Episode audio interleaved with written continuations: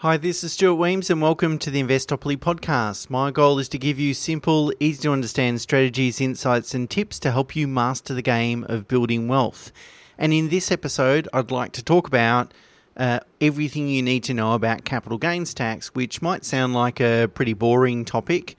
Uh, and certainly I would agree with you in that, but it's uh, an important one, uh, particularly as investors, uh, particularly as we hope to generate substantial capital gains. Um, we want to make sure that we're investing, investigating and utilising every opportunity to reduce uh, the tax that we might eventually pay. Uh, before we get there, uh, just as a reminder for the month of December, um, we are discounting uh, any book purchases. So, Investopoly or Rules of the Lending Game, uh, the two books that, uh, two most recent books that I've written. Uh, and we will send them to you for twenty dollars, uh, and uh, you won't have to pay for postage. We'll pick up the postage. So, if you're interested in something like that, just head to the website. The discount code or coupon, whatever you want to call it, is blog B L O G. It's not case sensitive, I don't think. Well, I'm pretty sure it's not case sensitive. Uh, and so just use that code, uh, say $20, uh, no postage. Okay, let's get into the more exciting topic of capital gains tax. Uh, and I guess the first thing I will say is it's not necessarily bad. Uh, you know, paying capital gains tax means that you've sold an asset and made a profit, which of course is much better than making a loss. Uh, so, you know, if you've got to pay some tax, it's actually not a bad outcome and it's a good indication that you've done well. Uh, now, of course, most people would rather pay less tax than more. So, you know, it's important to know the kind of ins and outs. So let's start with the basic, the basics, I should say. Uh, how is capital gains tax calculated? Uh, well, there's uh, four components to the formula.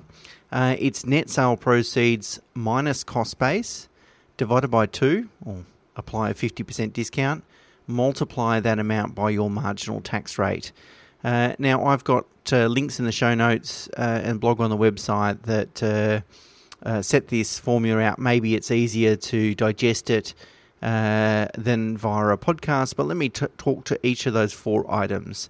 So, the first one is we start with our net sale proceeds, and that really includes anything you've received from the sale of the asset less any direct selling costs. With, with property, that could be advertising, agent fees, legal fees, and so forth. With shares or other assets, could be brokerage fees or professional fees. Um, if you've gifted or sold the asset to a related party for less than market value, then your deemed sale proceeds is equal to market value. Uh, so, uh, whereas if it's an arm length sale on market sale, uh, then it's really just what you've received less any costs. So that's the starting point. That's what you've that's what you've received from the asset. Uh, then you've got to subtract from that your what you called your cost base. Uh, and that's really the total cost of the asset. So it obviously includes what you originally paid for that asset, plus any related um, acquisition costs. So for property, it could be stamp duty, buyer's agents fees, um, uh, uh, advice fees, legal fees, professional fees, etc. Uh, and for shares, it's probably going to be brokerage. Uh, maybe you've got some advice fees, I don't know, legal fees perhaps, and, and so forth. Um, if you've incurred any holding costs uh, during uh, you know the time you've held that asset and haven't claimed a deduction for those costs in the year that they were incurred, uh, then you can add them to your cost base. And similarly, any capital improvements. Uh, so if you made any capital improvements, you can obviously add that to your cost base, less any depreciation or amortization that you might have claimed uh, during the ownership period. So net sale proceeds less cost base gives you your gross capital gain. Now, if you've owned the, the, the asset for more than 12 months and you're an Australian resident for tax purposes, you're entitled to reduce the net capital gain by 50%. Uh, so that gives you what's called your discounted capital gain. Uh, and then you need to multiply that amount by your marginal tax rate because essentially that discounted capital gain will go into your tax return and it will be taxed at your marginal tax rate. So, for example, if you earn between $120 and $180,000 a year, your marginal tax rate is 39%, including the Medicare levy, so multiply that amount by 39%. Now, if the gain sends you above the highest marginal tax rate, so over 180, well, then anything over 180 is going to be taxed at the highest marginal tax rate, which is 47%. Uh, so, um, but that's essentially how to calculate uh, what your capital gain uh, might be. And that's pretty relevant. People tend to start thinking about this when they're contemplating selling an asset and they really need to calculate what will they walk away with in terms of cash uh, after selling the asset. Now, of course, if you make a capital loss, uh, that means that your net sale proceeds are less than your cost base. Um, uh, losses can be used to offset other capital gains uh, that you've made in that particular year, so you obviously should certainly do that. Um, however, losses, capital losses, cannot be used to offset other income such as PAYG or business income, so forth. Uh, instead, you must carry forward a capital loss uh, and offset it against a future capital gain. Uh, so losses need to be quarantined. Now we're all familiar that we our main residence doesn't uh, attract capital gains tax. Uh, so let's talk a, a, little bit about that. So there's three elements uh, that you need to consider to be eligible for 100% main residence exemption, which means your home doesn't attract capital gains tax. Uh, the first one is that you and your spouse live in it, that you know it's actually an owner occupied residence. The second, that it's not used to generate any income, so you're not renting out a room or you haven't rented out previously. And the third is the land size is less than two hectares, less than 200 square meters. Um, so they're the three elements. If you can tick all those three boxes, uh, then you are uh, it's very likely you're entitled to the main residence exemption.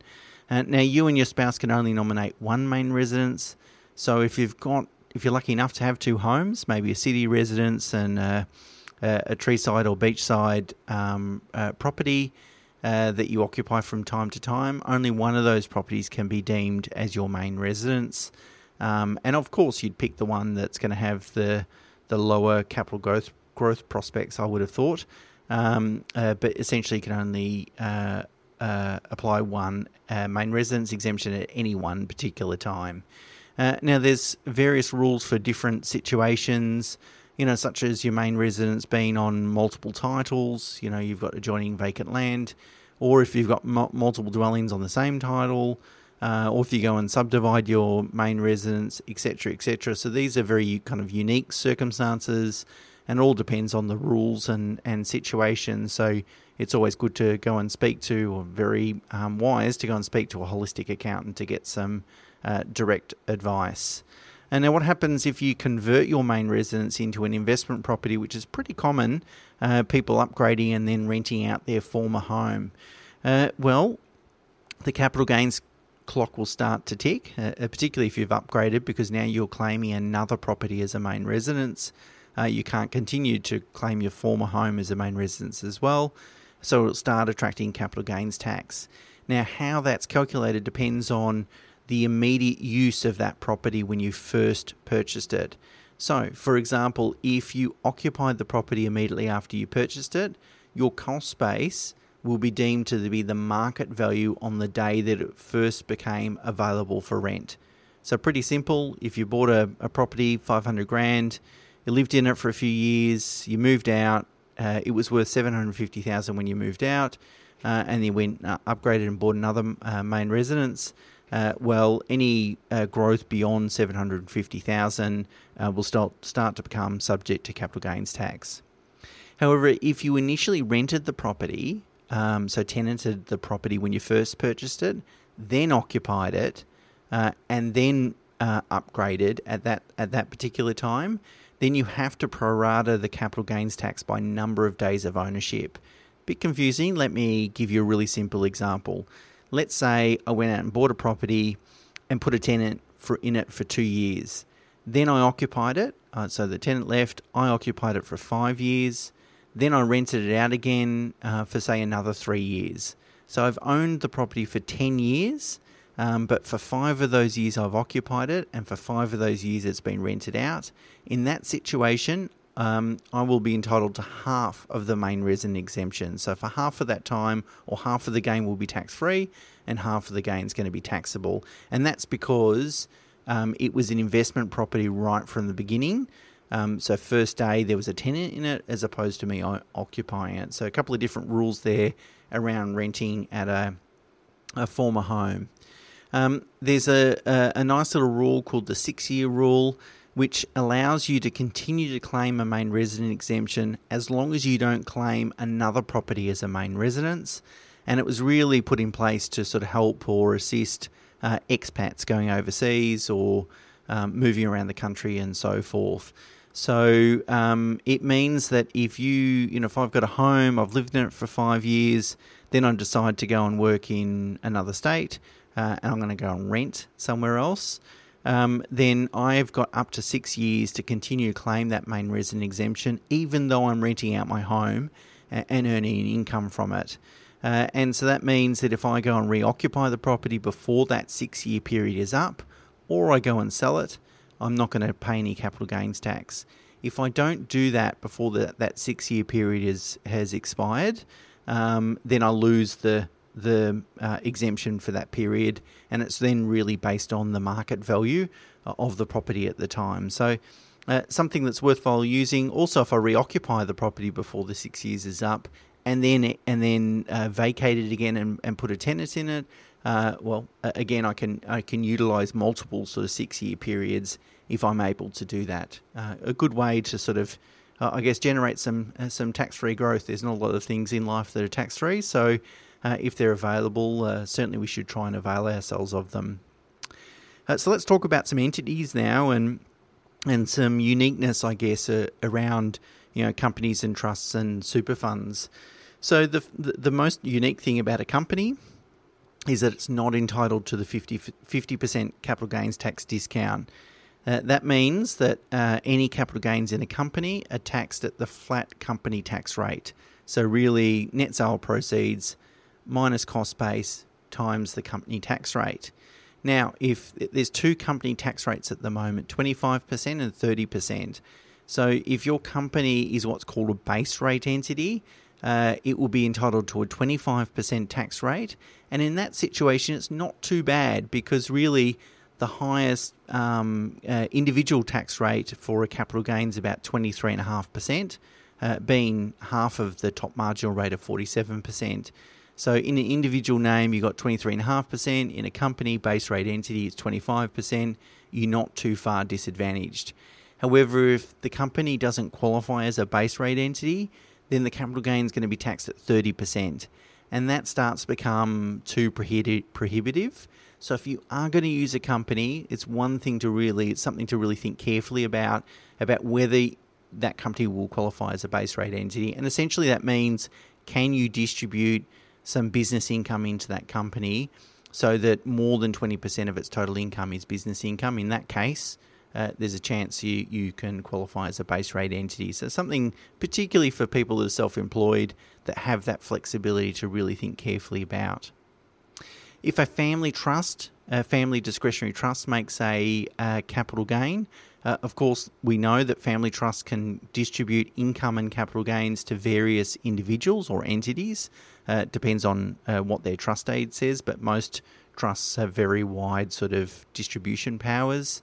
Um, and uh, the capital gain retains its tax nature and attributes. That means the capital gain will really be taxed in the hands of the beneficiary.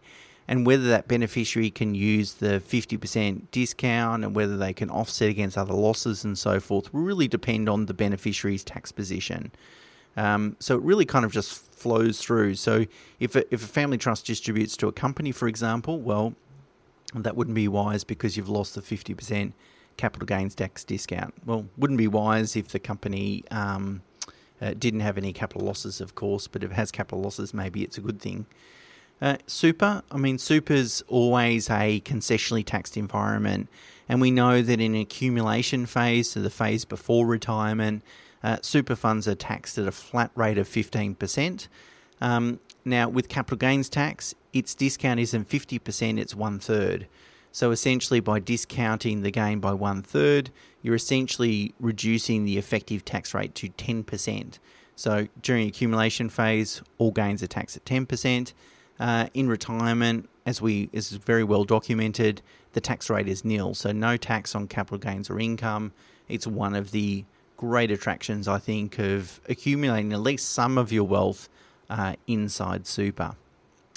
Now, let's talk about inheritance now and how capital gains tax works with inheritance because often it's a surprise uh, that you inherit the cost base uh, and the nature of the asset from the predecessor, which is obviously the person that's um, gifted um, or, or, bequeathed these uh, funds or assets to you. Uh, so that means if you go and subsequently sell an inherited asset, so quite common it's some shares, you know, you get a parcel of shares, you'll be taxed on the full capital gain of that. So it really depends on when the predecessor purchased it, how much they paid, uh, and then you'll be taxed according to normal sort of situation as if you were uh, the the original purchaser. Uh, of course, if you're selling someone's former home, um, you still might be able to utilise the main resident exemption, so that could be uh, capital gains tax free. And uh, if the predecessor purchased any assets before 20 September 1985, so that's sort of what, what we call a pre CGT asset, then your cost base is deemed to be the market value as it as at the date of death. Uh, so uh, at least there's no um, uh, capital gain on any unrealized gains until that uh, until the date of death. Uh, so let's talk about how to minimize capital gains tax. Then now we know the rules. Uh, well, uh, that's a. It, obviously depends on your circumstances uh, and most importantly your long-term plan. So there could be various ways in which you could minimise it, but maybe a couple off the the cuff, off the top of my head. Um, I think the first one is crystallizing a capital gains tax event in the financial year that's going to be most economical. Uh, so if you're two ways, two years away from retirement, delaying the sale until post-retirement, uh, and your income, well, I mean, you'll be able to forecast what your taxable income might be in retirement, but it could be nil, uh, and that might save you a bit of money in terms of uh, delaying a, selling an asset. Uh, of, of course, sell assets in the right order. Uh, so sell assets that are expected to crystallise a capital loss first. Uh, one of the challenges with selling assets, maybe not shares but property, is you don't know really when when you're going to be able to sell it. Um, you know, might take longer than expected, for example. So at least you can carry forward a capital loss, um, but you're going to have to pay ca- tax on a capital gain whenever it's incurred. So selling the assets that are going to make a loss first makes sense. Uh, selling down assets gradually uh, over many years is obviously a better thing to do than um, lump sum sales. Uh, clearly, that's easier to do with shares than property, but um, something to consider. Uh, being a bit more proactive uh, with respect to um, uh, structuring assets, particularly around CGT liabilities, and really, your long term plan will inform you about whether you need to sell down assets at any particular time, or at least the likelihood of needing to sell down assets at any particular time. And if that if that likelihood is high, um, then thinking very carefully about minimising capital gains tax well before you actually make those asset purchases. Uh, and then being proactive around determining and, and planning the best use of your main residence exemption as well. Again, there's not too many things in life that are tax free, so uh, if there's a exemption there, you should certainly make good use of it. Okay, so let me just wrap up then and say that when it comes to tax, there's almost always special rules, treatments, and exemptions, which greatly depend on your personal circumstances. So, whilst this uh, podcast uh, is very accurate, of course, and, and seeks to summarize the rules, there could very well be something unique about your circumstances, which means that they apply differently. So, therefore, it's very important that you go and seek personalised tax advice before you uh, act on any information in the podcast. Okay, that's it for this week. Uh, until next week, bye for now.